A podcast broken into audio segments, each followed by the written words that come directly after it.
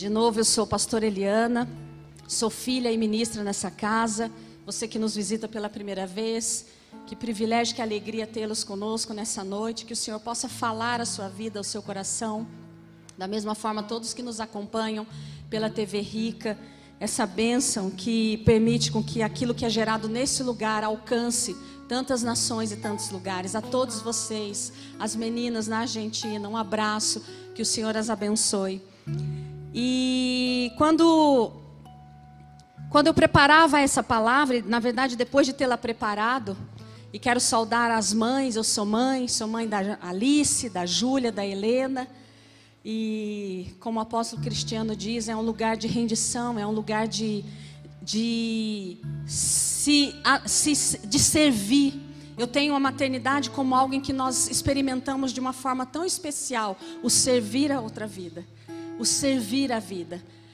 Porque o Senhor me dizia, enquanto eu escrevia ali acerca do sistema, ele me perguntava um dia: de quem são os filhos?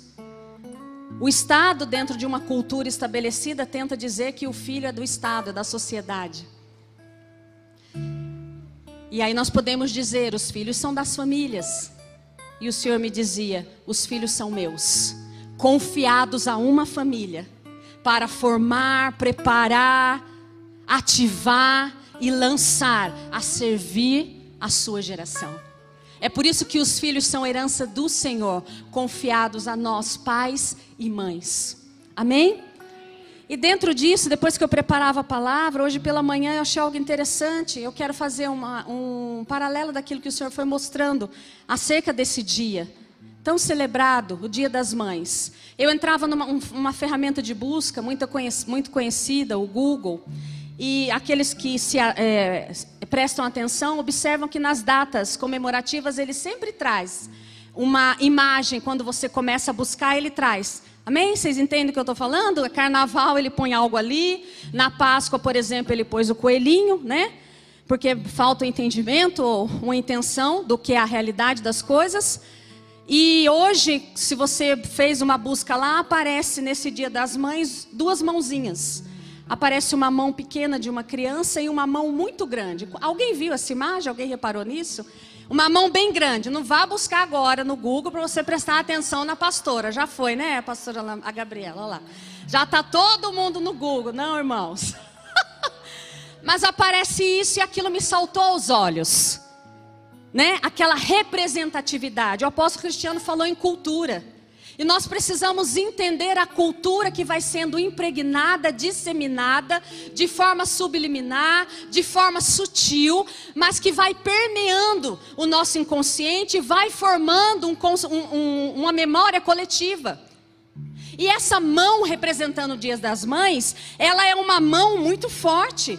Eu até brinquei em casa, nossa, parece a, do, a mão do seu pai, que é grande. Não é uma mão feminina. E aí o Senhor começava a ministrar o meu coração. Que o início de uma família sempre será a união de um homem e uma mulher. Que mãe, a mãe gera um filho a partir da união de um homem e de uma mulher. Há uma cultura que diz muitas coisas. Há uma cultura sendo estabelecida e dita que você não precisa de um homem para ser mãe, que você pode, por exemplo, se empoderar e gerar filhos.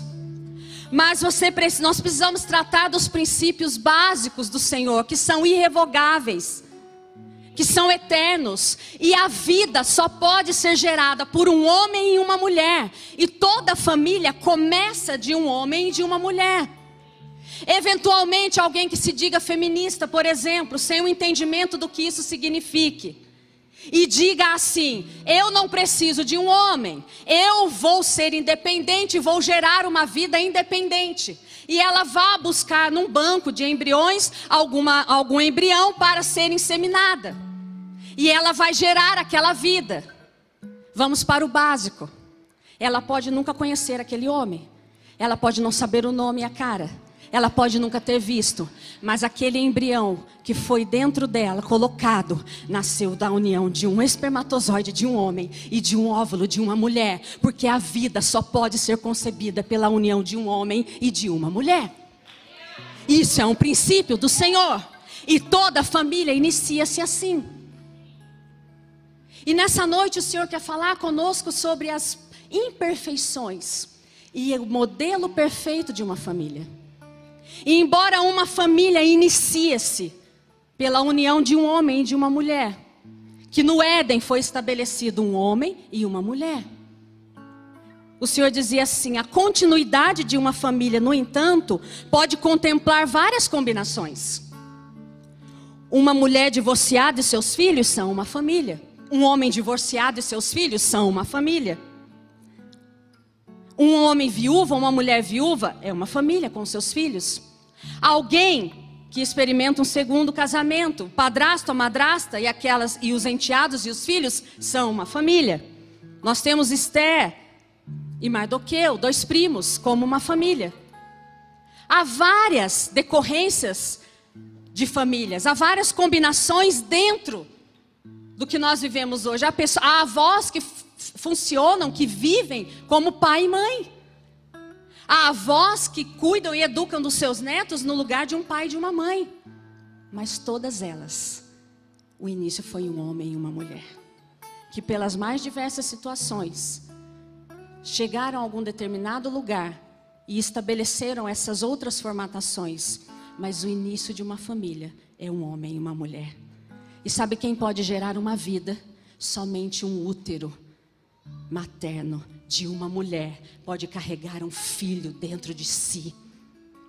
Pastora, que básico é isso? Mas nós estamos falando de uma cultura que fala que família é um ajuntamento de qualquer pessoa, de qualquer pessoa. Basta apenas que você se ajunte e seja uma família. Nós temos amigos que são mais chegados que irmãos. Hoje eu desfruto de amigas que são mais chegadas do que irmãs. Mas uma família se constitui quando um homem e uma mulher se unem e ali eles geram seus filhos conforme o propósito eterno do Senhor. Amém? Que essa verdade conduza as nossas vidas e que nós saibamos discernir no meio de uma cultura que vem afrontando e atacando os princípios básicos da nossa fé, aquilo que é verdade, e a verdade do Senhor é irrevogável. Amém? Então vamos para a palavra. E o Senhor me dizia isso. Uma família sobrenatural não é perfeita, mas vive o modelo perfeito de Deus. Olha para quem está do seu lado aí e fala assim: qual é o modelo perfeito de Deus? O modelo perfeito de Deus é Cristo. Responde para quem falou agora. Então você entende isso? Uma família sobrenatural não é aquela que é perfeita, mas que vive esse modelo perfeito de Deus. E o modelo perfeito de Deus é Cristo. E enquanto eu preparava a palavra, eu me recordei de um trecho de um livro que eu estou lendo essa semana. E que ele traz ali, e é interessante que quando o Senhor vai ministrar, quando eu vou ministrar, e eu não sei, mas é claro que o Senhor já sabe, ele vai construindo a palavra no meu espírito de, em, em detalhes. E quando eu sentei para preparar, ele me lembrou dessa passagem que eu vou ler para vocês. E esse livro, ele pontuava uma família perfeita. Ele relatava uma família perfeita dentro ali daquele contexto. Presta atenção na família perfeita.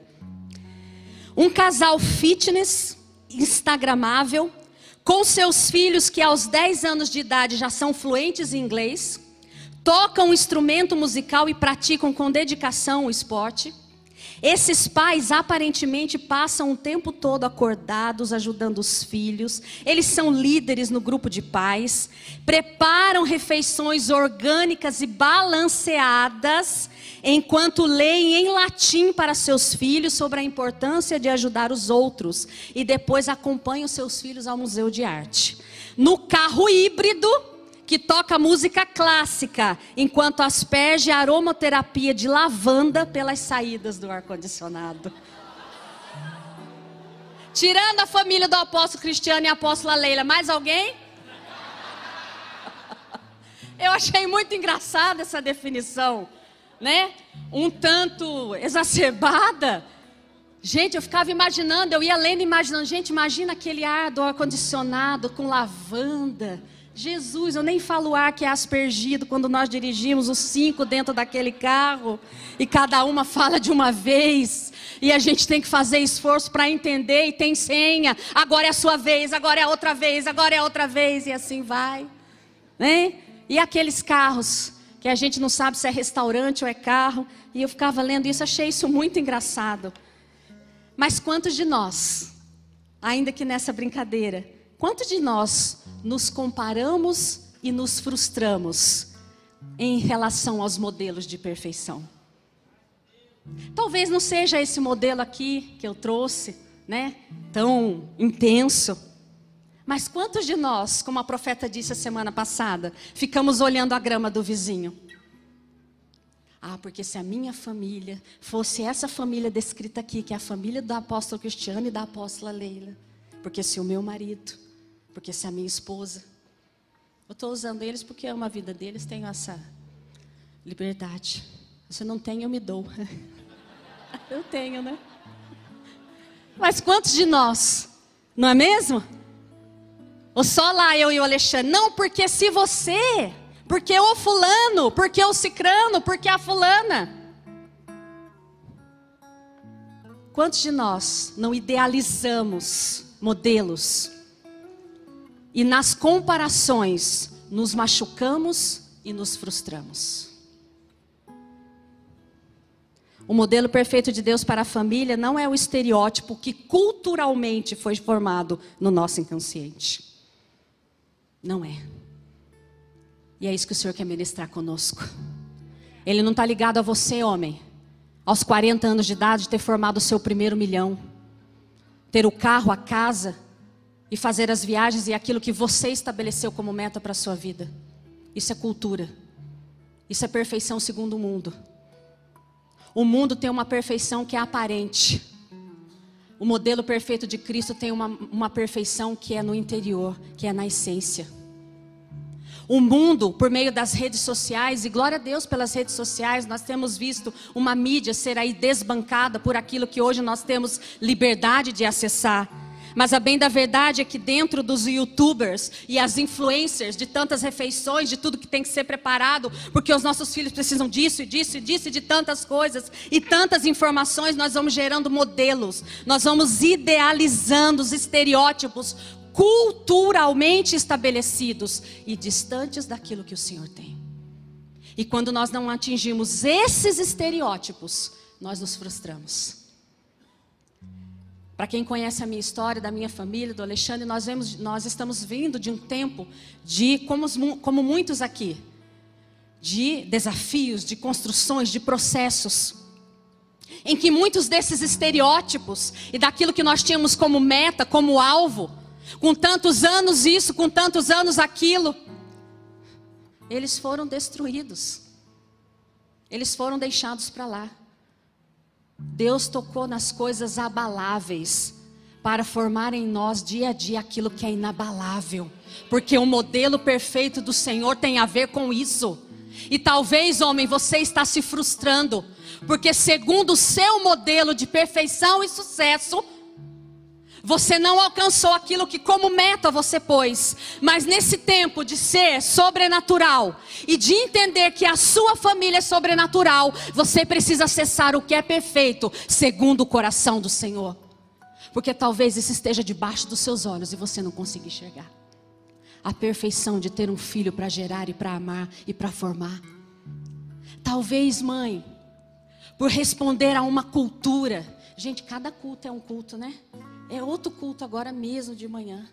Talvez você, mulher, porque tem que responder uma agenda cultural de empoderamento.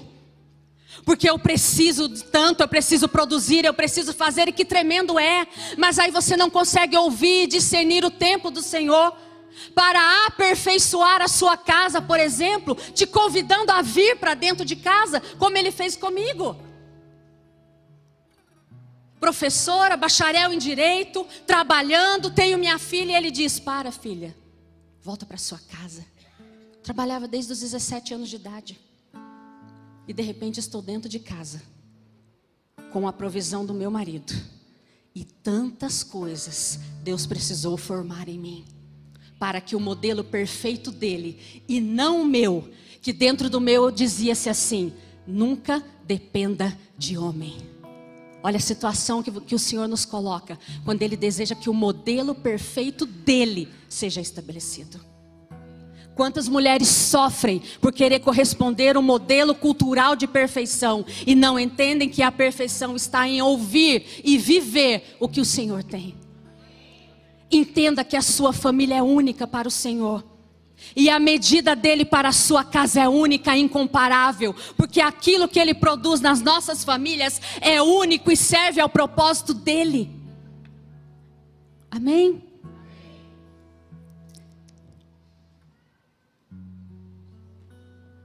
Então o Senhor me falava disso. O quanto isso nos afeta inconscientemente. Tanta perfeição aparente nós vemos nas redes sociais, física, no vestuário, nas viagens. Tem hora que eu olho a rede e falo, Jesus, nossa, mas todo mundo, parece que só a gente que não, não é? Só eu que penso assim, não? Ah, amém. Tanta perfeição. Irmãos, não há nada de errado. Você está entendendo que é aquilo que te motiva? Como é difícil nós, como ministros, atendermos pessoas. Nós cuidamos de vidas e atendemos vidas, e para mim uma das coisas mais difíceis é quando eu atendo um filho, uma filha, em que ela relata dentro da sua história, em que ele relata, pastora, dentro de casa era terrível. Dentro de casa era opressão, dentro de casa era dor, dentro de casa era angústia, mas quando chegávamos à igreja, uma perfeição aparente. Barriga para dentro, peito para fora, Bíblia na mão, levanta a mão. A perfeição aparente é cultural, mas a perfeição no interior e no íntimo das nossas famílias, esse é o modelo de Cristo tanta perfeição aparente. Mas uma família sobrenatural, o Senhor me dizia, não é perfeita em sua aparência, é perfeita na sua essência. Repita comigo: uma família sobrenatural não é perfeita na sua aparência, é perfeita na sua essência. Quando a essência dela é Cristo. Sabe por quê? Porque na aparência não tem vida, mas na essência que é Cristo, existe perdão, reconciliação. Existe caminhar a segunda milha. Existe começar de novo. Existe olhar nos olhos e se arrepender. Essa é a essência. E quando isso é a nossa essência, ela se manifesta de forma aparente. Mas primeiro é o que é essencial, depois é o que é aparente. Porque é de dentro para fora. Vocês estão aqui? Com essa carinha mesmo? Vamos lá. E esse e esse modelo perfeito que é Cristo, eu queria que você abrisse comigo lá em Efésios, na carta de Paulo, em Efésios, capítulo 1. Em que Paulo ali, e eu aconselho você, irmão, irmão, que nesse mês você possa tomar um tempo pra, para ler. Eu amo essa carta de Paulo aos Efésios. Ali há uma, de forma tão clara, descrita, essa movimentação da família, o pai, a mãe, o casamento, os filhos, está ali. Tome um tempo para ler isso. E no capítulo, no capítulo 1, a partir do verso 9, o apóstolo diz assim: E nos revelou, ele está falando de Deus, e ele diz assim: E Deus nos revelou o mistério da Sua vontade de acordo com o seu bom propósito que ele estabeleceu em Cristo. Você já tinha se atentado a isso, o mistério de Deus? E Paulo está dizendo que Deus revela o mistério que ele tinha para nós, no seu bom, bom propósito em Cristo. E qual é esse mistério? Isto é, de fazer convergir em Cristo todas as coisas celestiais e as terrenas. Você pegou isso aqui? Paulo diz que Deus tinha um mistério, que era fazer convergir todas as coisas em Cristo. Sabe o que isso inclui em todas as coisas? Fala assim: a minha família. A minha família se inclui em todas as coisas que tem que convergir. Convergir é ir em direção, convergir é ir ao encontro. As nossas famílias, elas estão convergindo a Cristo elas estão convergindo à centralidade dele, como base, como sustentação, como vida que flui das nossas famílias. E o apóstolo Paulo diz que essa conversão é de todas as coisas, tanto celestiais como terrenas, na dispensação da plenitude dos tempos. Todo o tempo, em todo momento, em tudo que nós somos chamados a viver como família. A perfeição não está nos erros, equívocos que nós cometemos ou não cometemos. A perfeição está em entender que Cristo é perfeito. Ele é a centralidade de todas as coisas. E ainda que eu erre como mãe, e ainda que eu fale, e ainda que eu tenha imperfeições, eu posso convergir nele, eu posso levar tudo isso a ele, e ele faz nova todas as coisas. Eu posso olhar no olho, do meu esposo e pedir perdão. Ele pode olhar nos meus olhos e pedir perdão. Eu posso me arrepender. Eu posso olhar nos olhos das minhas filhas e pedir perdão, porque eu fui na cruz. Esse caminho foi aberto para mim e para você. Isso é impossível no natural. Isso não tem curso de coaching, isso não tem inteligência emocional que produza. Esse é um caminho aberto pela cruz, o caminho do arrependimento, da cura, da restauração. É por isso que é convergindo nele. É convergindo nele, não é convergindo no quanto de dinheiro eu e você teremos. Não é convergindo nas viagens e nos passeios. É muito bom, amém, Alexandre? É muito bom. A viagem, os passeios. Nós ouvimos o pastor Josué falar, não é? Mas diz para mim, esposo e esposa, se as feridas e as palavras lançadas se curam num restaurante muito caro, se Cristo não for a base do arrependimento e do perdão, me diga se o cartão de crédito que você estoura. Eu não estouro, não tenho cartão de crédito ainda, em nome de Jesus. Mas me diga se quando você compra de forma compulsiva e sacia o que é aparente, a sua vida e o seu casamento é restaurado. Não, porque tem que convergir nele. Porque quando você pega aquilo que te fere, te feriu, quando você pega aquilo que te machucou, e que muitas vezes é tão difícil perdoar.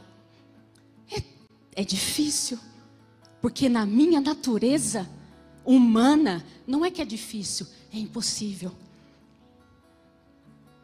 Mas aí eu entendo que dentro de mim a vida dele pulsa, que o Espírito Santo habita em mim. E eu pego aquilo que me feriu e aquilo que doeu e vou convergindo a esse lugar dentro de mim que gera misericórdia, que me faz lembrar que eu fui perdoada, que me faz lembrar que eu fui amada, que me faz lembrar que eu tenho uma nova vida. E então eu não tenho outra alternativa a não ser perdoar e amar. É essa conversão que nos leva a viver no sobrenatural como famílias.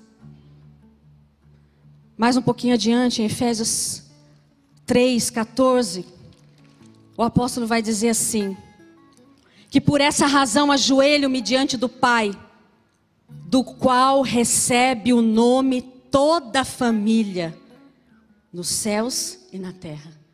Você entendeu isso aqui?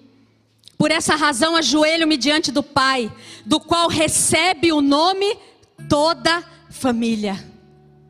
E aqui o Senhor me levava a uma reflexão. A sua família, a minha família, qual o nome que ela foi conhecida? Taubaté é uma cidade bem ainda com essa cultura oligárquica. Não pergunta o seu nome, pergunta de qual? Hã? Me ajuda aí, gente. De qual? Qual é a sua família? E a minha família é Silva. Não tem peso em Taubaté, a família Silva. Eu brincava que eu era Machado, nunca ia ser Silva. Quando eu era criança, olha que bobeira, mas eu me tornei Silva. Mas em Taubaté é assim para você que nos visita. Qual é a sua família? Não é? Porque a família traz o rótulo, traz o, traz o passado, traz a condição, traz aquilo que estabeleceu. E se você não for da família certa, alguns lugares não se abrem. Algumas movimentações, hum, uma vez eu consultando com um médico, ele é de outra cidade, de uma outra cidade do, do, oeste paulista, o Cinturão Verde, e ele falou assim: "O lugarzinho difícil que é essa terra, não? Eles te rotulam por uma família, se você não for da família certa?" E como era conhecida a sua família, a minha família? Tem gente que quando a gente fala assim: "Não, ele é da família tal", ah, então tá tudo certo, de lá só pode vir isso mesmo. Como foi conhecida a sua família? Ali vão os mentirosos, E ali nada dá certo, e ali nada prospera. Sabe o que a palavra diz para nós? Que nós recebemos o um nome, toda família recebeu um nome, nos céus e na terra. E você sabe que nome é esse? Eu não sei qual é o nome que a tua família foi conhecida. Eu não sei qual é o nome que você gostaria que a sua família tivesse sido conhecida, mas eu sei que em Cristo, no modelo perfeito, toda família recebe um nome. O nome é Somos Filhos de Deus. Esse é o nome que eu e você recebemos. Toda família recebe esse nome. A partir de Cristo, nós somos feitos filhos. Esse é o lugar que nós somos posicionados. E se nós conseguíssemos olhar para o nosso esposo, aqueles que são casados, e entender que ele é sim meu esposo, ela é sim sua esposa, mas nessa família que nos fez filhos, nós somos o quê? Irmãos. Toda a família recebeu esse nome. Pai e mãe, essa criança, esse adolescente, esse jovem que estão sobre a sua guarda para ser formado, ele é sim seu filho e sua filha, mas nessa família ele é seu irmão porque nós somos um. E Deus tem me feito olhar assim para dentro da minha casa, como os meus irmãos. Pastor, eu não sabia disso sobre agora, não, irmãos, eu sabia. Mas sabe quando aquilo vai queimando? E eu vejo ali nas minhas filhas, vejo no Alexandre, são meus irmãos.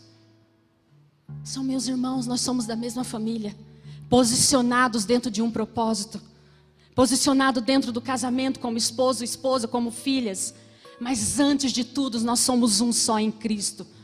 Nós somos dessa família. Não é a sua família natural, não é a origem, não é o nome. Pastor, eu não sei nem de que família eu tenho, eu não sei nem de onde vim. Eu quero te dizer, sabe sim, você veio do céu e você tem o um nome escrito desde a fundação do mundo. E você tem pai. Esse é o seu nome. Essa é a sua família. E deixa eu dizer para aqueles que têm um nome, uma família, uma tradição, toda família precisa transicionar de um nome natural para o um nome que está escrito desde a eternidade, Filho de Deus. Porque se eu olhar o meu, a minha família do modo natural, eu não desfruto do sobrenatural. Toda família precisa, precisa transicionar o olhar para o sobrenatural. E eu só faço isso quando nós nos olhamos como filhos. E se você vai ali no 16, o apóstolo fala assim: Oro para que as suas gloriosas riquezas ele os fortaleça no íntimo do ser, do seu ser com poder. E o Senhor me dizia que nesse tempo do sobrenatural, o Senhor chama as famílias a serem fortalecidas no íntimo, no seio familiar. Ele sarará as feridas. E é por isso que a semana passada ele nos, nos falou sobre as candeias serem acesas. Esse é um tempo, irmãos, em que o Senhor vai restaurar na intimidade no seio familiar. Sabe aonde é o lugar de maior evidência e de maior é, posicionamento que uma família tem? Quando ela se senta numa mesa e consegue se olhar olhos nos olhos. Ainda que seja para chorar e se arrepender, mas esse é o maior lugar que uma família pode estar. Quando você senta e olha nos olhos dos seus filhos, filhos, quando você senta e olha nos olhos dos seus pais, e quando o amor é manifesto, o perdão, a reconciliação, e o Senhor diz que esse é um tempo de restauração na intimidade da família. Não é lá no Instagram, não é a perfeição evidente, é a perfeição de quem na intimidade entende que tudo é o Senhor. Amém? No 17 ao 20, também nesse versículo, Deus diz assim, a palavra diz assim: para que Cristo habite no coração de vocês mediante a fé. Eu oro para que, estando arraigados e alicerçados no amor, vocês possam, família, juntamente com todos, compreender a largura, o comprimento, a altura e a profundidade e conhecer o amor de Cristo, que excede todo conhecimento, para que sejam cheios de toda a plenitude. Ué, mas lá não eram aqueles dois que estavam quase se separando? É, mas excede entendimento, é a largura, é a altura, profundidade do amor dele. Ué, mas aquele filho não estava assim assado? É, mas o amor dele excede todo conhecimento. Não se explica, não tem psicologia, não tem nada. É a largura, é a altura, é a profundidade perfeita para restaurar as vidas. É esse lugar. É esse lugar. Ei, o Senhor me dizia assim: eu tenho uma medida exata para cada família, para curar cada família, para restaurar cada família. É por isso que é uma largura, que é uma altura, que é uma profundidade. Deus tem uma largura exata, uma medida exata para sarar e restaurar a sua casa. E aí eu quero lembrar de uma palavra, pessoal da mídia, põe aqui para mim, por favor, que o apóstolo L liberou em 2019 e 2020. Eu quero ver se alguém se lembra desse aqui, ó, lar. Está escrito na capa da minha Bíblia: lugar de amor e respeito. E ele dizia que o Senhor construiria nessa, nessa, nessa casa, que o Senhor tinha para esse tempo, famílias que viveriam em um lar, um lugar de amor e respeito. Ah, pastora, mas já houve tanto desrespeito. Ah, pastora, mas já houve tanta falta de amor. Mas eu quero dizer para você que assim como na minha casa, ele convergiu todas as coisas nele. Excede o conhecimento, excede o que se passou. Ele faz tudo novo. E as nossas casas são sim um lugar de amor e respeito, curadas e saradas nele. Amém. Nada pode impedir isso, meu irmão. Só você mesmo resistindo a essa palavra, resistindo ao Espírito Santo. A família sobrenatural não se identifica pelo quanto ela é capaz de fazer e ter. Não é o quanto você tem, não é a quantidade de coisas que você tem. Nós atravessamos dias difíceis, nós vivemos esses períodos, e eu sempre disse ao Alexandre: você tem tudo que você precisa. Você tem esposa, você tem filhos e você tem um Senhor que te ama. Você tem pai. Não é o que nós temos de riquezas, de material. Não é o que nós somos capazes de produzir. É o quanto nós somos capazes de sermos filhos e desfrutar dessa condição em família. Uma família sobrenatural não se identifica pelo quanto ela é capaz de fazer e ter, mas o quanto ela é capaz de ser ser um reduto de amor, de perdão, de arrependimento, de persistência, de recomeço, de incentivo, de conserto. É isso que faz uma família ser perfeita, segundo o modelo de Cristo. Aonde eu sei que se eu falhar como mãe, eu tenho um caminho preparado pelo Senhor de arrependimento que me conduz ao coração das minhas filhas. Esse caminho vivo e eficaz. Enquanto as famílias não convergirem suas histórias a Cristo, passarão os dias tentando mostrar quem são, através do que fazem e do que têm, e custe o que custar. E é por isso que nós vemos homens sem entender, e mulheres também, e custe tudo, em nome de produzir algo para ter, em nome de produzir algo. E, e veja, irmão, o papel do homem é trabalhar mesmo, é produzir. Mas você entende o que o Senhor está falando conosco nessa noite? Quando isso é algo que prova a perfeição da sua família, e você sacrifica o convívio, e você sacrifica a formação, e você sacrifica, sacrifica o amor sobre os seus filhos, sobre a sua esposa, a esposa sobre o marido. Fala assim: convergir a Cristo. Mas sabe que o Senhor me dizia que quando uma família converge a Cristo, então o fazer ela consegue fazer muitas coisas que impactam as suas gerações. Você não pode primeiro querer fazer como família. Primeiro você tem que ser e viver esse modelo em Cristo. E então, quando nós convergimos as nossas histórias, as nossas vidas e as nossas famílias a Cristo, aí sim nós conseguimos fazer muitas coisas que impactam as gerações. E o Senhor me levava a, a lembrar na Bíblia de histórias, cheias de histórias de famílias imperfeitas. Você conhece elas? Famílias imperfeitas com homens, mulheres e filhos imperfeitos, mas que convergiram as suas histórias ao centro da vontade de Deus e fizeram a diferença nas suas gerações. E aqui eu abro um parênteses. Eu não sei quantos de vocês já ouviu assim. Nossa, a Bíblia, até, até parece, a Bíblia está cheia, tem umas histórias horríveis lá. Você precisa de ver as histórias que tem de homem, de mulher, o que pai fazia com mãe, o que filho fazia, o que irmão fazia. Alguém já ouviu? Só eu que já ouvi, senão pula essa parte. Participa do culto assim, para fazer. Alguém já ouviu isso? Obrigada, Alain. Amém. Deixa eu dizer uma coisa para você que o Senhor ministrava ao meu coração. É isso mesmo. A Bíblia, entenda, ela é um livro inspirado por Deus que revela Cristo de Gênesis a Apocalipse. E a Bíblia está repleta da história da humanidade. A Bíblia traz com transparência e verdade o que o homem corrompido é capaz de produzir. E aí eu quero, eu vejo que tem adolescentes e jovens aqui. A Bíblia relata aquelas histórias que você vê mesmo, absurdas, muitas delas, tá, não, talvez só eu vou falar de mim. Algumas a gente olha e fala: "Nossa, mas então não é só a minha parentela, tem mais gente". Algumas a gente se identifica, algumas a gente olha e fala: "Meu Deus". Amém?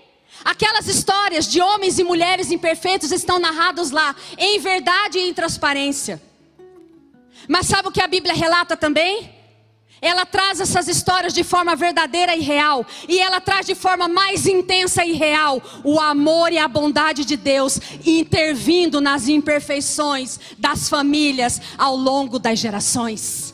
É disso de que trata a palavra de Deus. Você vai encontrar imperfeições como as minhas e as suas, você vai encontrar essas histórias, mas a Bíblia traz o relato de um Deus vivo que, por meio do seu filho, opera nas nossas imperfeições e traz uma nova realidade sobre as famílias. Ao contrário, jovem e adolescente, daquelas aulas em que o seu professor, por exemplo, doutrinador de ensino fundamental, sabe aquela história que ele passa para você e ele vai militando sobre a sua vida? E ele apresenta um progressismo e ele apresenta uma libertação, por exemplo, sobre a Revolução Francesa. Alguns sabem aqui, não é? Ela foi libertária, libertou a humanidade. Ela libertou, ela trouxe uma liberdade. Ela só, ele só não diz que aquele lema de liberdade, igualdade e fraternidade guilhotinou, guilhotinou centenas de milhares de pessoas que não concordavam com esse ideal. A história sem a luz de Cristo ela é tendenciosa. A história a partir de Cristo ela é real e verdadeira e nos apresenta um Deus que intervém e que muda as realidades. Esse é só um parênteses. E a Bíblia está cheia dessas histórias imperfeitas. Adão e Eva, Caim e Abel. Adão e Eva têm seus filhos, Caim já mata Abel. Abraão, o patriarca da fé, um fato curioso, eu li esses dias. Ele vai ali entrar no Egito e ele fala para sua mulher Sara, que era tão bonita, e ele diz: Olha, não conta que você é minha mulher, porque senão eles podem me matar. E ele mente. E Faraó manda buscar a mulher dele. Mas esse mesmo Abraão, o Senhor disse sobre ele: Em ti são benditas todas as famílias da terra, inclusive a minha, a sua. Por quê? Porque Deus é conivente com o pecado? Porque Deus é conivente com o erro? Não, porque a história desses homens e mulheres imperfeitos e famílias imperfeitas nos mostra corações que nas suas imperfeições foram sendo convergidos a Deus e por isso eles impactaram as gerações. O Senhor tem para as nossas famílias histórias. O Senhor tem para as nossas famílias chamados. O Senhor tem para as nossas famílias produzir algo que impacte essa geração. Mas se nós entendermos que não é o passado, que não são as imperfeições, que todas essas coisas convergidas a Cristo, nós podemos produzir algo que abala a terra. E aí eu gosto de uma história em especial que é a do rei Davi. O modelo divino de, do Senhor é monogamia, Adão e Eva. Não foi um Adão e várias Evas. Adão e Eva. Mas quando nós olhamos a história, muitos casamentos. E Davi também foi dessa forma, o rei Davi, o homem segundo o coração do Senhor. E se nós olharmos um pouco as imperfeições do rei Davi, a Bíblia menciona que ele tinha oito esposas, mas ele casou-se outras vezes, teve concubinas, teve muitos filhos. Alguns relatos, alguns historiadores falam que possivelmente 60 filhos. Eu tenho três. E conto com a misericórdia e a graça do Senhor em todos os momentos, para poder formar e educar, não segundo o meu modelo de perfeição, não segundo as minhas projeções do que é sucesso, do que é o futuro delas, porque daí eu projeto aquilo que eu acho perfeito e o meu chamado do meu esposo é ouvir ao Senhor sobre as filhas dele para produzir sobre elas aquilo que o Senhor está dizendo. Eu acho que Davi com 60 filhos ficou um pouco difícil. E quando a gente vai olhando ali a Bíblia, as histórias, Nós vemos até que na velhice de Davi, o seu filho Adonias, Davi foi pinçado. Davi foi aquele menino improvável, tirado do meio das malhadas. E foi chamado e ungido a ser rei. E o Senhor me dizia de manhã que assim serão com tantas famílias. Às vezes nós olhamos para as nossas famílias e achamos que são improváveis. Não, essa família aqui não tem jeito, essa é improvável.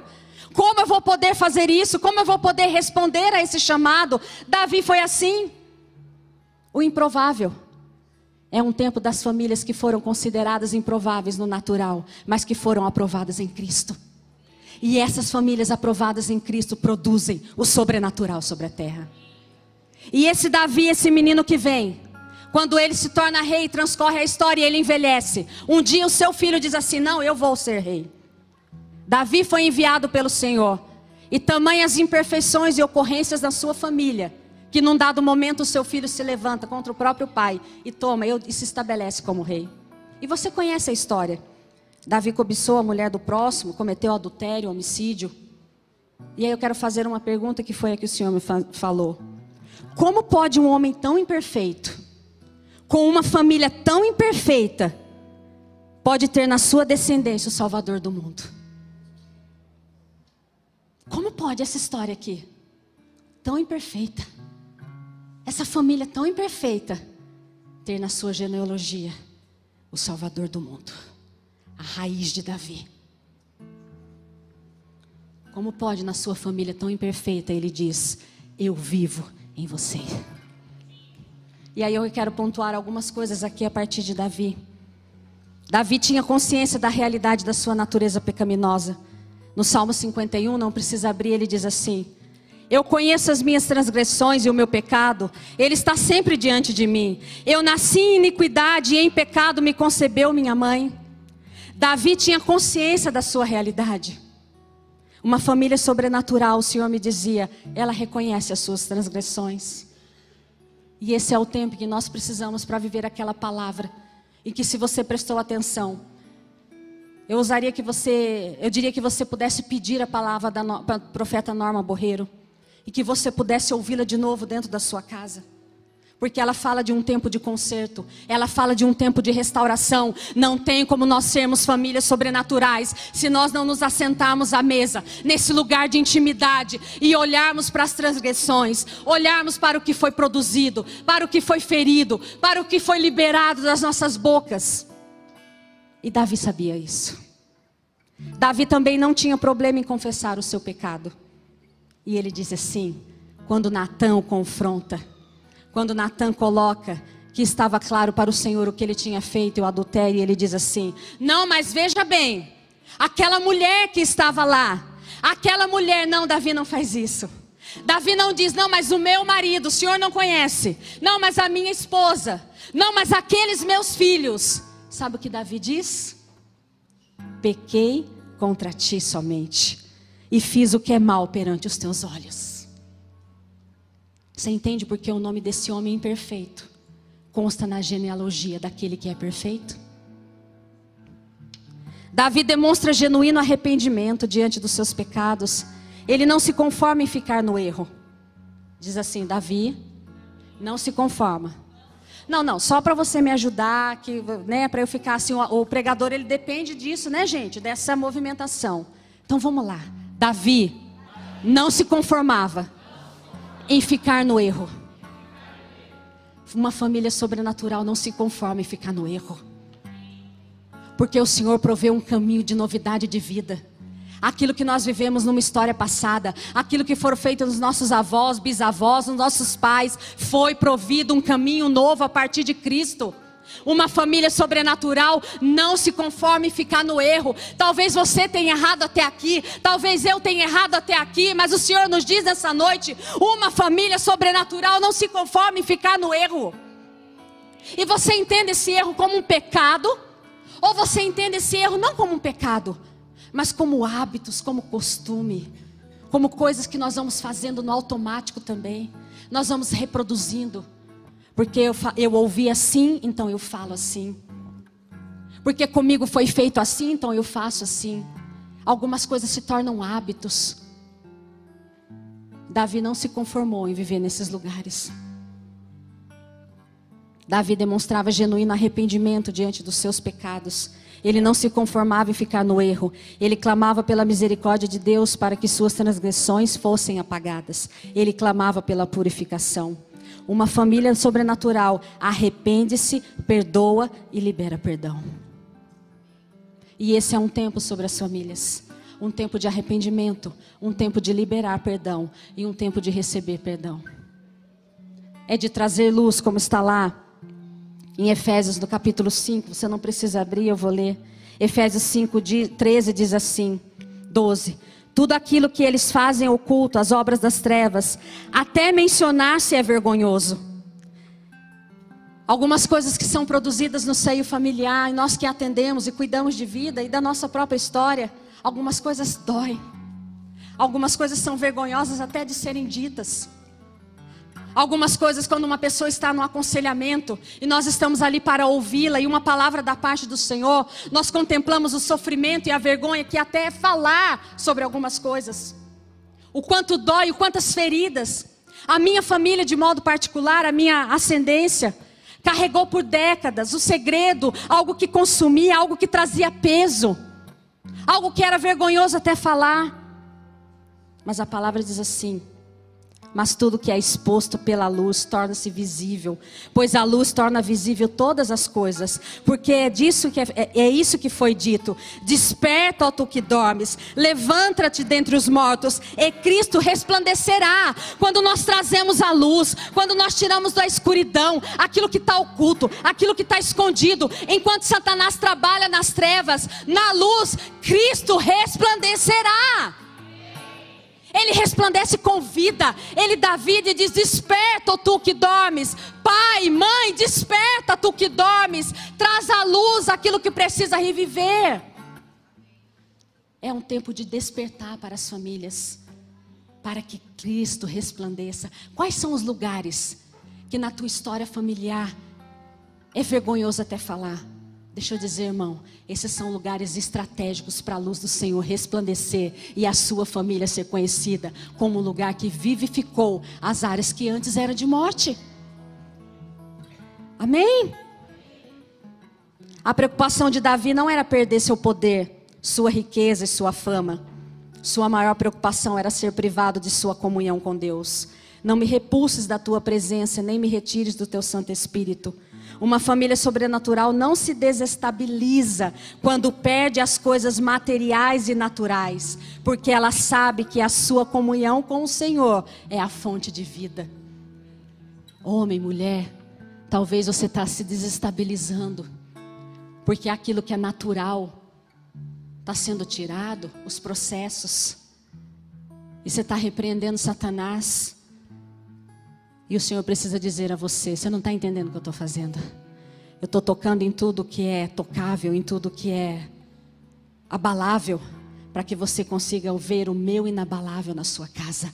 Para que você consiga ver que a fonte de vida não é o dinheiro, ou emprego, ou trabalho, ou a empresa que você tinha, mas eu sou a fonte de vida para o seu casamento, para os seus filhos, para a sua vida, para o seu empreendimento, para tudo que você tem. Eu sou a fonte de vida. E sabe, irmãos, nós estamos num lugar diferente de Davi. Porque Davi encontrava-se com o Senhor. Mas o Senhor, você, Deus habita em você. Esse caminho de arrependimento já foi preparado. E Ele é vivo em cada um de nós. Nós estamos num lugar em que esse encontro agora é dentro. Não há mais realidade externa que possa tocar isso porque esse vivo e eficaz caminho já foi produzido no meu e no seu interior. E não há nada, nada que possa impedir que eu e você desfrutemos desse lugar. E para terminar, eu quero falar do patriarca da fé, Jacó. Antes disso, Davi convergiu seu coração a Deus, convergiu por meio de Cristo, sem nem mesmo conhecer a Cristo. E por isso Davi introduziu sua família com todas essas imperfeições na linhagem de Cristo. O que nossas famílias poderão produzir na terra, tão somente se convergirmos a Cristo, todas as nossas imperfeições, para que pela perfeição dele o sobrenatural seja produzido por meio de nós. Ele é a força das nossas famílias. Amém? E aí eu finalizo falando do patriarca Jacó. Você conhece a história? Dois gêmeos no ventre da sua mãe. Ali já havia uma palavra dita que o menor se viria ao maior. Se o louvor quiser subir. E Jacó, mais uma, um relato de imperfeições familiares. Ele tem uma brilhante ideia, porque dentro daquela cultura o primogênito recebia a bênção, o que nascia primeiro. E o seu irmão Esaú nasce primeiro, você conhece. E então ele tem uma ideia muito boa. O irmão dele, caçador, ele falou: Vou preparar um guisado de lentilhas. E o irmão tem uma ideia ainda melhor. Ah, então eu vou trocar realmente. Ele oferece, Jacó oferece. Você quer me dar a primogenitura? Você quer me dar o, o, direito de ser abençoado? E o irmão tem uma ideia melhor ainda. Quero. Você me dá o quê? Eu te dou um prato de lentilhas. Quantas trocas são feitas sem o entendimento do que Deus está estabelecendo ou dando às nossas famílias? Assim foi com a família de Esaú e Jacó. E ali no, no momento em que chega do seu pai abençoar o mais velho, a mãe dá um conselho ao seu filho que havia tirado a primogenitura, trocado. Ela fala assim: olha, põe a pele de um animal, seu pai está cego, ele vai te abençoar, ele vai colocar a mão aqui em você. Você põe a pele de um animal, você vai com um cheiro ali parecido do seu irmão, o seu pai vai pôr a mão e ele te abençoa. E assim foi feito. Quantas imperfeições. E esse homem, num dado momento, depois que isso acontece, Jacó faz assim, ele foge. Ele precisa fugir. E depois que ele foge, a palavra relata de um, de um tempo em que Jacó prosperou. E aí ele foi perambular pelo mundo, ele foi buscar uma esposa, trabalhou sete anos por uma esposa, e, e o pai não deu, depois trabalhou mais. E Jacó foi abençoado. Mas ele fugia ainda.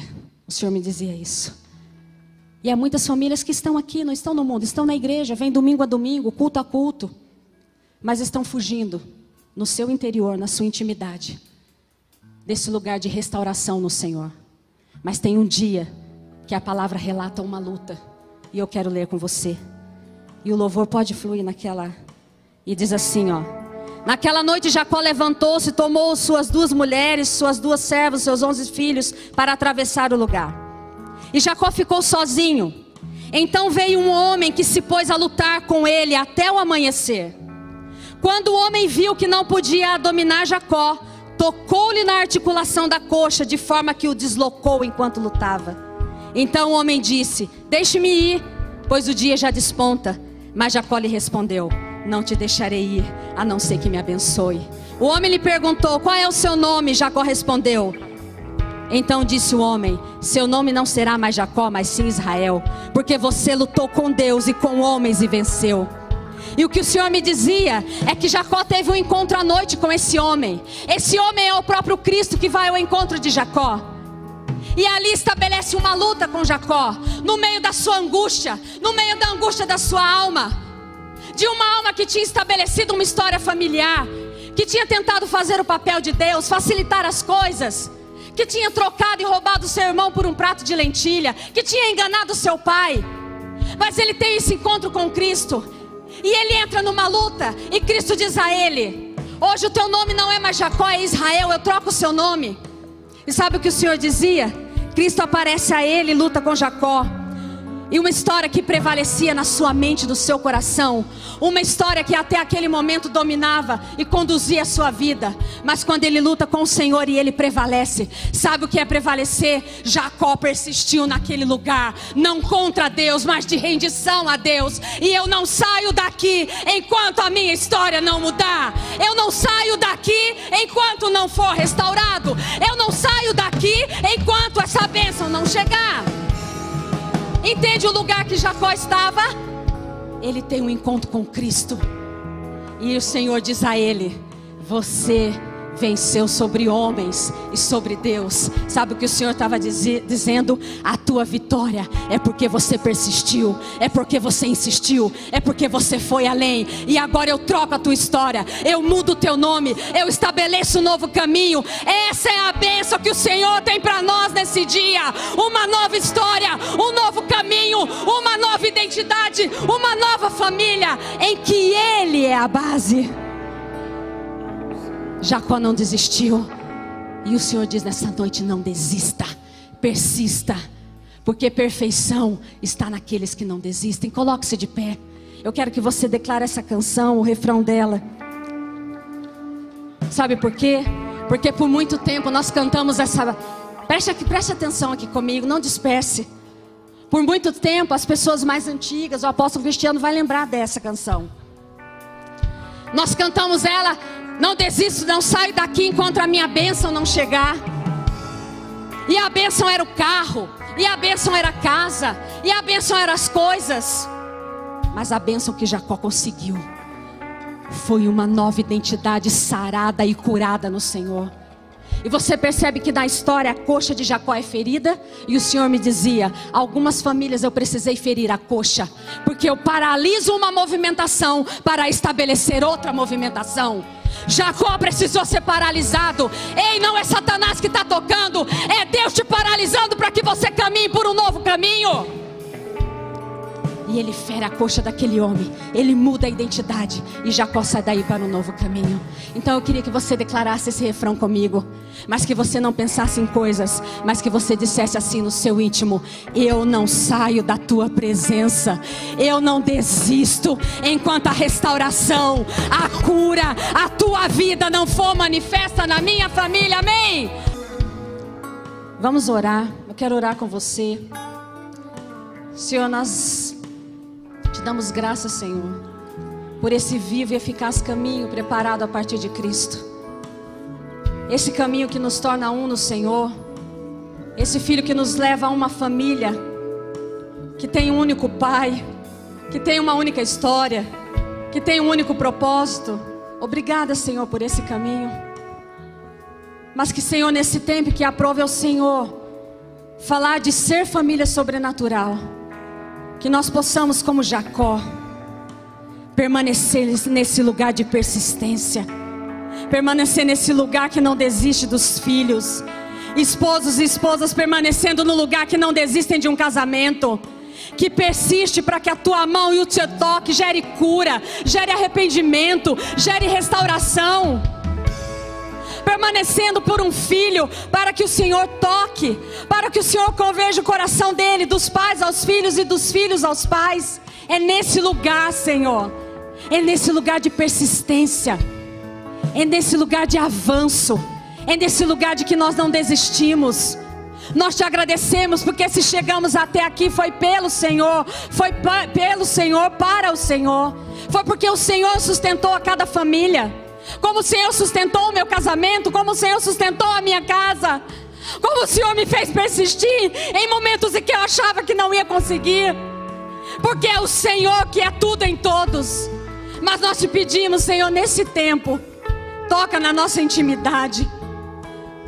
Nós não saímos, Senhor, desse lugar de persistência em receber a cura nas famílias, em receber o vinho novo, em receber a restauração em receber um novo aroma. O Senhor me fala de novos perfumes, famílias que vão ter um novo perfume, uma nova fragrância, uma fragrância de vida, uma fragrância de alegria, uma fragrância de júbilo. Nós permanecemos nesse lugar, Senhor, e não saímos dele até que o seu toque seja sobre as nossas casas e nós possamos viver essa palavra de um lar, um lugar de amor e respeito não perfeitos em nós, mas aperfeiçoados dia a dia pela perfeição do Cristo que em nós habita. Eu abençoo cada família nesse lugar. Eu declaro esse tempo sobre as casas, sobre as famílias. Eu declaro esse tempo sobre cada pai, sobre cada mãe, sobre cada filho. Nós persistimos, nós insistimos e nós vamos além pelo poder do nome de Jesus. Amém. Aplauda o Senhor.